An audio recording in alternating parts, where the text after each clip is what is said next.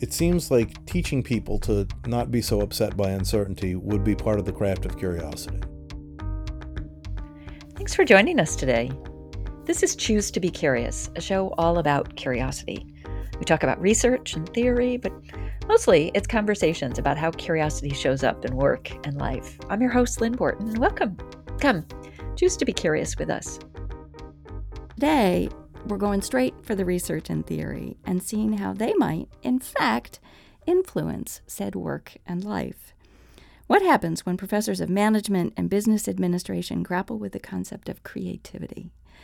As organizational psychologist, Wharton professor, and New York Times bestselling author Adam Grant put it, a rare read that's engaging, evidence based, and entirely useful.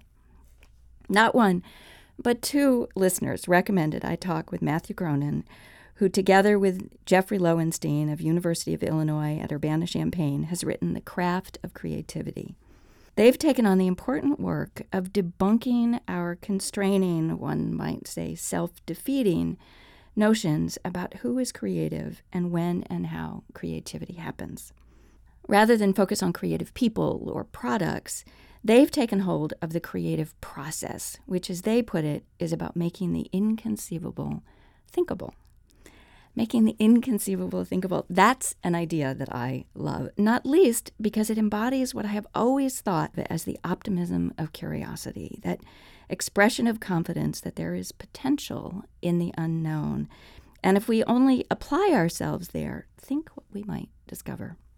My guest is Matthew Cronin, an associate professor of management at George Mason University. Matt received his PhD in organizational behavior from Carnegie Mellon University. A musician, and I have discovered a generous and thoughtful correspondent, Matt has focused his research on understanding how collaboration can help produce creative ideas and what it takes to then bring those ideas to fruition. Because innovation begins with a creative idea or notion, one stream of his research focuses on the generation of creative ideas, especially how people come to discover useful interactions. Once produced, those creative ideas need to be put to work, literally and figuratively. So the second stream of his research explores the process by which innovative ideas are accepted and implemented by others. So, welcome, Matt. Thank you. What a great introduction. I'm going to have to rip that right off. I think I ripped it right off. so let's start. I'm very excited about this. Thank you for coming. Let's start at the very beginning with the title of the book, Craft Creativity. What's what is craft? Define craft. A lot of people think of craft as sort of working with your hands, but we really meant it uh, more as just any skill that you know how to do. So as you were messing with the controls to set this up, that is craft, right? And and it took time to learn that. But it's a set of knowledge that you can apply consistently to have pretty consistent outcomes. So craft is basically anything you know how to do that doesn't require that you change your perspective. You ah, simply, okay, so that's key. We'll yeah, that is the key that, because right? we needed we needed something to differentiate from creativity. There's actually two schools of thought in, in, in academia. One is creativity is totally different and unknowable, and the other is creativity is nothing different from the regular thinking. And neither of those are exactly right. And so we sort of needed to say, well, it's using your brain. So yeah, there's some similarities, but there's a, also a different it, the process is different yeah. of how you use that interesting so then define creativity creativity is really about perspective change right? So perspective is the the set of assumptions you make right? When you go into a situation and you perceive it you say oh i know what this is. This is a this type of situation. Oh i'm watching two people shaking hands. Oh they're greeting each other because they're smiling. Uh, that's my perspective that I impose, right? It's the framework I use to sort of make sense of what I see. Now, of course, in actuality, the smiles may be forced, and those people may be making a deal, and they may be bitter enemies who have been forced into this situation, but I don't know that, right? I simply impose my perspective Your on top of it, it, right? Yeah. So this is why when people, when when there are riddles, like you know, what gets wetter the more it dries, they're hard because we put a framework on that and we think wetter, more it dries. Those things are opposite. That doesn't make any sense. Right. Right. right. And um, but if we can change it, oh, dries isn't dries isn't it. Dries is what it's doing. It's towel. I got it. Right. that then that's that's the creative process. That's the creative process. It's interesting. My dad, I've quoted him often on this. He says, "If you change your point of view, you will see something new." Mm-hmm. That's like your definition of creativity. Yes, uh, Proust said uh, creativity is not in seeking new landscapes, but having new eyes. Yeah, Right? yeah. Or maybe seeing with new, new eyes. I'm, I'm messing up Proust probably, but but it's somewhere the in there. I get the point. Yeah. Well, and one of the things that you you have written and said that I found most compelling is that um, creativity is always possible. always. Yeah. So talk more about that because I think a lot of people don't believe that. So my favorite example of this is the squeegee. So you know the squeegee that you use Yeah. to clean your windshield, Yeah, right? So yeah. in New Jersey, where I grew up, there's uh, full service gas stations. So people would clean your window for you, and uh, typically attendants would have different techniques to you know because the squeegee they'd clean you know the driver's side, then they clean the passenger side, and then leave a seam in the middle, and so they would have different techniques to sort of deal with that. And then I would say I was 20, and suddenly I saw this amazing new discovery. Can you imagine what it might be? It got rid of the seam problem. well, I'm thinking it's technique, but there's actually a tool. Is that what you're Yeah, yeah. See, great. Like you're thinking it's technique because that's what we are sort of Right. focused on, right? Right. No, it was this amazing thing. It was called a longer handle on the Ah. squeegee, so they could reach across the entire window, right? And now think about this. You know, the, the, the economists in, in, in the world would say, well, what's their what's the incentive for people to do that? Well, it's faster, right? Especially in a full service gas station where Yeah, people you're are not doing running that around the hood of the car. Right, you're not running around the hood of the car. And we got to imagine that people weren't like in the squeegee laboratories doing, you know, highly secretive research onto what new things can There happen. There was some guy on the Jersey Turnpike who taped a broom handle to his squeegee. You know, well, it's funny you say that, right? That and that's that's called bricolage, which is making do with what we have available, and that is a total form of initial creativity. Bricolage? Bricolage. This might be my new favorite word. yeah, bricolage. That's um, it's where you sort of It's take. using building blocks, using the bricks to put things together. No, literally. uh, it's, French, and Oh, that's as much as I can tell you All right, about it. You'll have, to, you have to look it up. But, but gonna it basically, it means you know when you um, if you have to hammer in a nail and you don't have a hammer, so you use a wrench, Right. right? A wrench is heavy and a wrench is metal, and so it's making do with what's possible, and that. But that does change your perspective. And again, to your point about it's always possible, this is a very simple issue, a very simple problem, but people didn't they thought, oh, well, this is all there is. No, it's because our perspective puts those walls up. Our perspective is what blinds us to the infinite possibilities that we just don't see. I think that's so on point. And when I was reading both your your your blog and article posts as well as your book, I was really struck that I felt like curiosity was sort of a silent partner Yeah. in this. I actually Talk love that you said that. that. I, I really do love that you said that um, because, you know, when we were writing this, uh, there's you know there's a whole lot more that you don't get to put in the book that Of just has to you know you just have to let go. And curiosity was one of them because y- y- there's a lot of people who like to do look at personality traits, and the one they really miss is curiosity, and that that was absolutely. Um, if I had to pick one thing, what I would select on, right? Curiosity would be it one of the people who I interviewed, his name is Sridhar Tayur, and he is a he's a professor at, at Carnegie Mellon, but he was also the founder of OrganJet, which brings people who need transplanted organs to mm-hmm. he, he's done a whole bunch of different things and he talks about this you know i'm broadly curious widely read and i was you know and i'm always just interested and he talked about making connections between reading about dams controlling water to these other problems and and it's it's absolutely sort of like the underlying habit and motivation. And when we were talking earlier, you had mentioned about choosing to be curious and the shades of curiosity. And mm-hmm. I, I wrote back in there a little bit about intrinsic motivation. So one of the founders of creativity research, Teresa Amabile, made it very made it very clear that people are more creative when they are intrinsically interested in something. If Yeah. they just like cars, then they're more likely to explore cars and see what's going on with them and find stuff. Right. So if you think about that, intrinsic motivation powers curiosity. and vice versa. Yeah or no? I don't know. So you're you in a way pose pose a challenge. How much can we choose to be curious? Right. So if we are can we choose to be curious about something we really just don't care about? Well, I think the answer to that is yes. Okay. And and here's my thesis. I think the answer or my hypothesis. I think the answer is yes because it's a little like faking it till you make it at hmm. some level of I had this experience with social media, for instance. When I started this radio show, I got told I needed to do Facebook and Twitter I've heard and that. yeah, right. and and I thought, okay, if that's part of the deal, then that's what I'll do. And when I treated it as a curiosity exercise, when I chose to be curious about, well, how does this work? What what are other people doing that I find effective? What's actually working? Where what what gets audience attention in my experience? I mean, what's sort of the general word out there, but also what's my own experience about mm-hmm. this?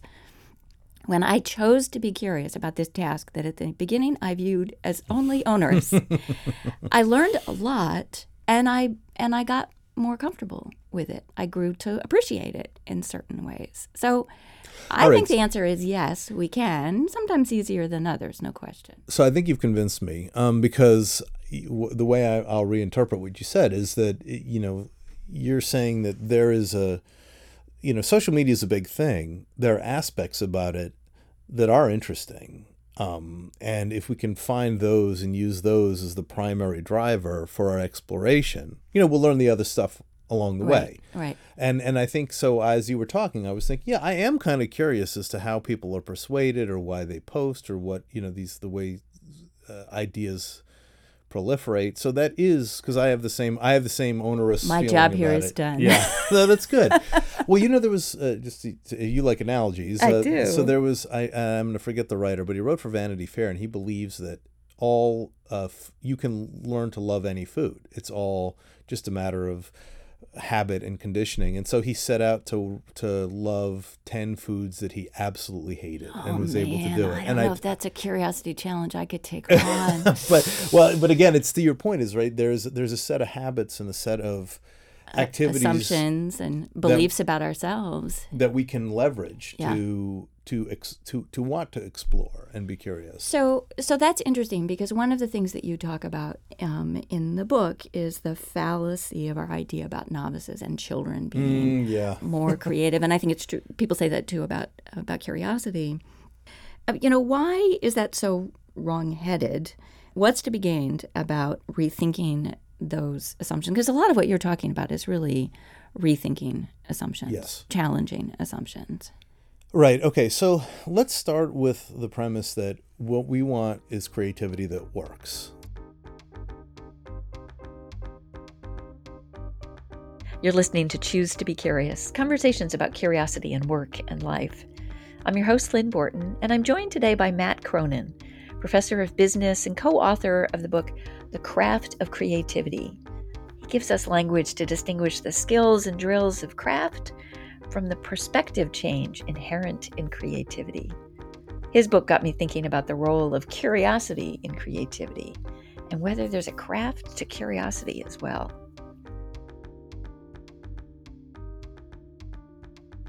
I open the book with talking about this, you know, the Shinkansen train that goes through the tunnel and makes a loud noise. And it's too loud for the, you know, the law in Japan and they figure out that it's tunnel boom is what they call it.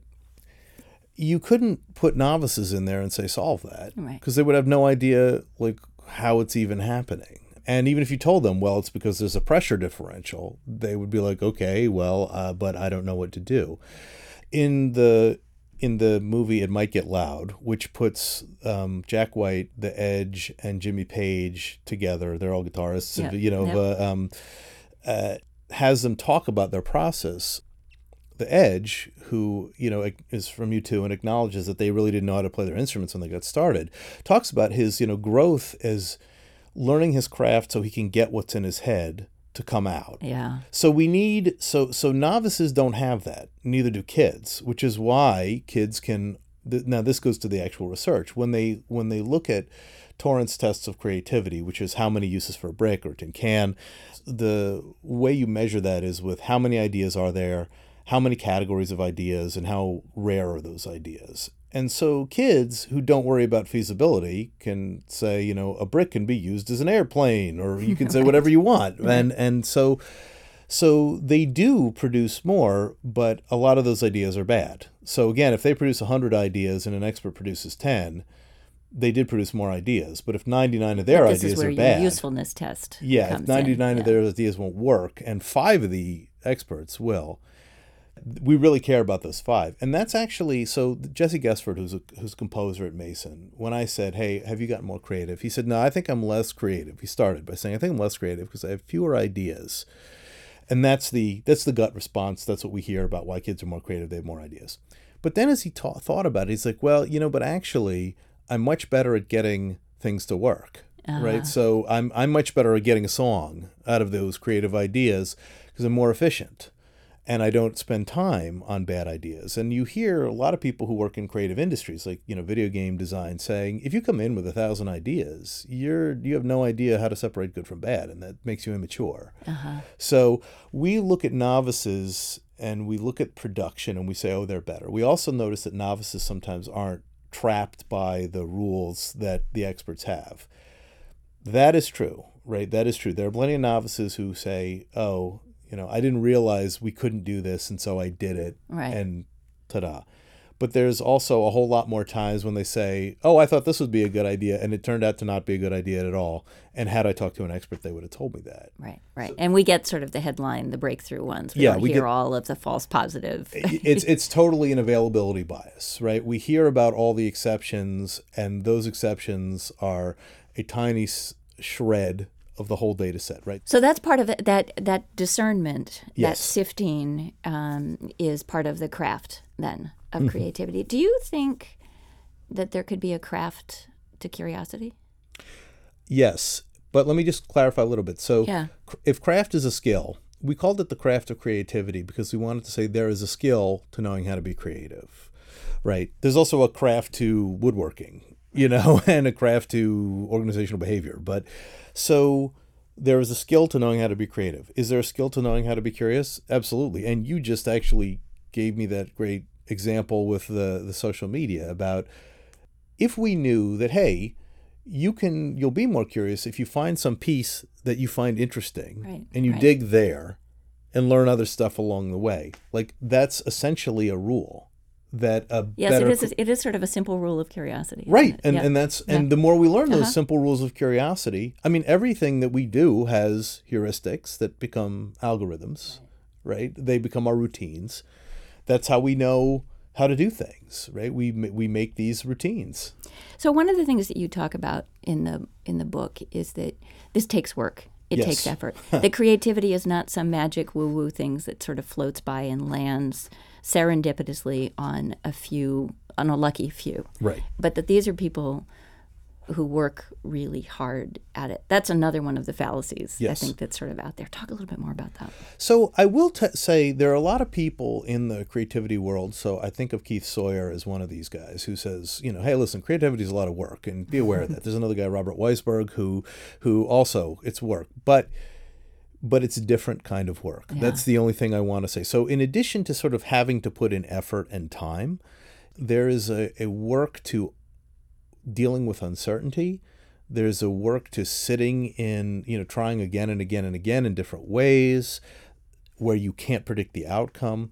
So what makes cre- the creative process different from the craft process is craft is predictable. I mean, you can fail, but uh-huh. you understand, You why understand you fail, why. right? So again, if I try and bench, you know, 250 pounds and I can't, right? You know why. I know why, but I do know, but I was doing it properly, right? I was lifting the bar. I was doing, you know, like that. I know why I failed. It's all there. Whereas creativity, you, something may happen and you have no idea why, Yeah. right? So again, I had a, an honor student, and she talked about like putting uh, potassium. I think it was in neurons, and uh, you know the concentration of some other thing was supposed to go up, and it went down. And she's like, "Well, that doesn't make sense. I must have did this wrong." And she did it again. She's like, "I get the same result." What the? And there's a lot of these, you know, sort of the the knowing that, hey, I shouldn't give up. Hey, I shouldn't dismiss this. Hey, I should stick with it right and i should uh, that is there's a whole lot i don't understand and i could be wrong in my perspective just knowing that that's part of the that's a rule of creativity You know, there's a I, I don't remember it exactly. There's a great line from Isaac Asimov about about scientific discovery starting not with eureka, but that's funny. yes Right. So in the in the book we talk about that as surprise. It's one of the cues. A Yes. cue is something that tells you, hey, something's something's weird here. So the the idea of the surpriser that that's weird, you know, is is absolutely a, a piece of this puzzle. So you talk about the cues, and it's an interesting list. You also talk about uncertainty and the role of uncertainty in creativity.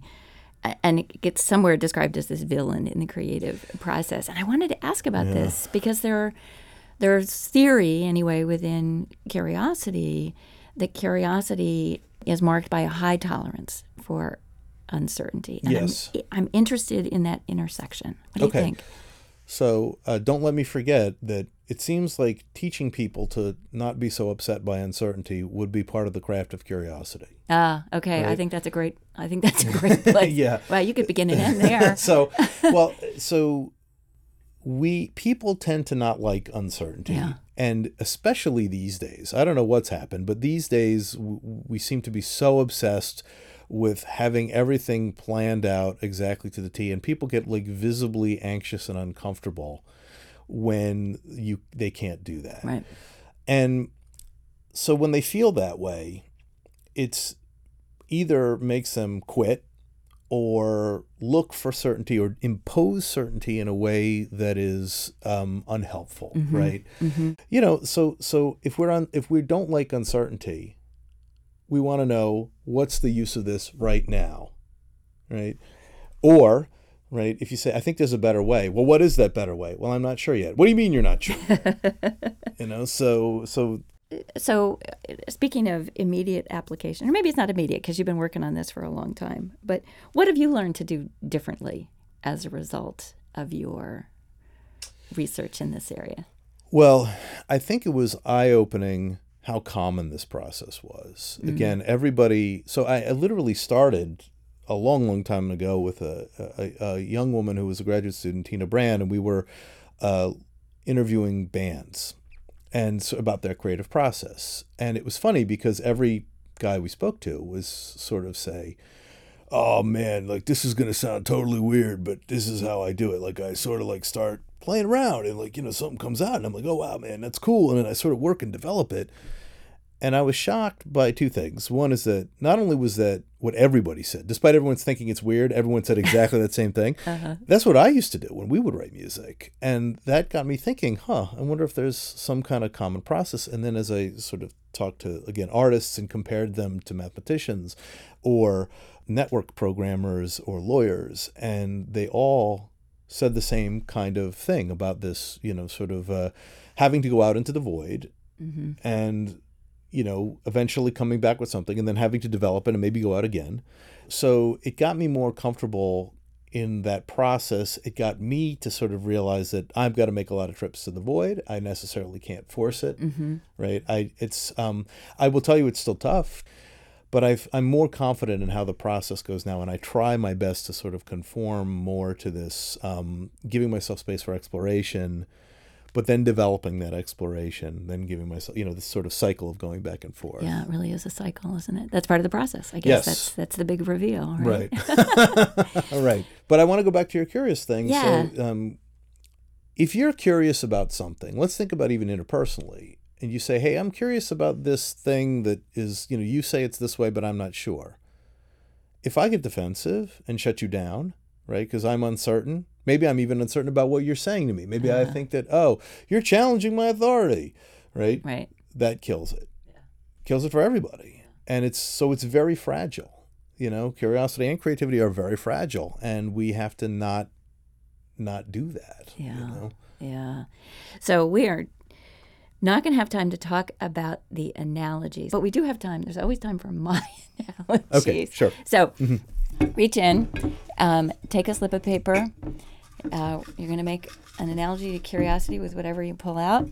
I'm going to take one for myself, one for the audience. Uh, you want to go first, or you want me to go? Um, let's see. Creativity is like a moth. Ooh. Creativity is like a moth in that we do not we do not yet understand how moths fly. With what we know about aerodynamics, moths shouldn't be able to fly. Ah, Um, yeah. Um, that I'm, I'm hoping that information still is, isn't out of date, but I, that, that was true. That was it. true for a while. Similarly, but we will at some point understand how they work. Um, creativity is similar. Like we understand that it happens, that it's systematic. We just don't understand the process of how it works. So we need more research, we need more thought, we need more focused empirical data to understand what that process is, because it may challenge our current beliefs. So in the same way that aeronautical thought is the is the current beliefs that is challenged by the moth, right? Great people having moments of insight and one idea is all you need is our current thought that needs to be expanded to incorporate the process. Challenging assumptions once again. I love it. I love it. Very nice. Very nice. See, not so bad, right? No. Um, okay, I have pomegranate. How is curiosity like a pomegranate? Um, well, uh, you know, like curiosity with a pomegranate, you you sort of peel back the cover, and there are all of these seeds um, that are kind of delicious and um, maybe a little messy, um, but uh, but the whole point of peeling away the cover. So that's how curiosity is like a pomegranate. And Can I add to that? Yeah, I would say also that you actually have to get them and they're like getting them effectively and efficiently is not an easy process because they're so embedded there's within the craft. right and they're also in, and you could also say that much like the seeds are em- embedded in a part that you don't want creativity is embedded also in maybe some stuff that you have to get rid of You have to go through. It's a yes and on analogy. yeah so there you go Very nice. Very nice. And audience, um, yours is flowers. How is curiosity like flowers? Let me know. Facebook, Twitter, hashtag analogy.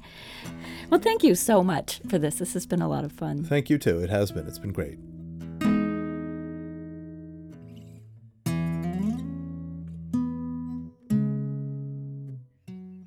You've been listening to Choose to Be Curious.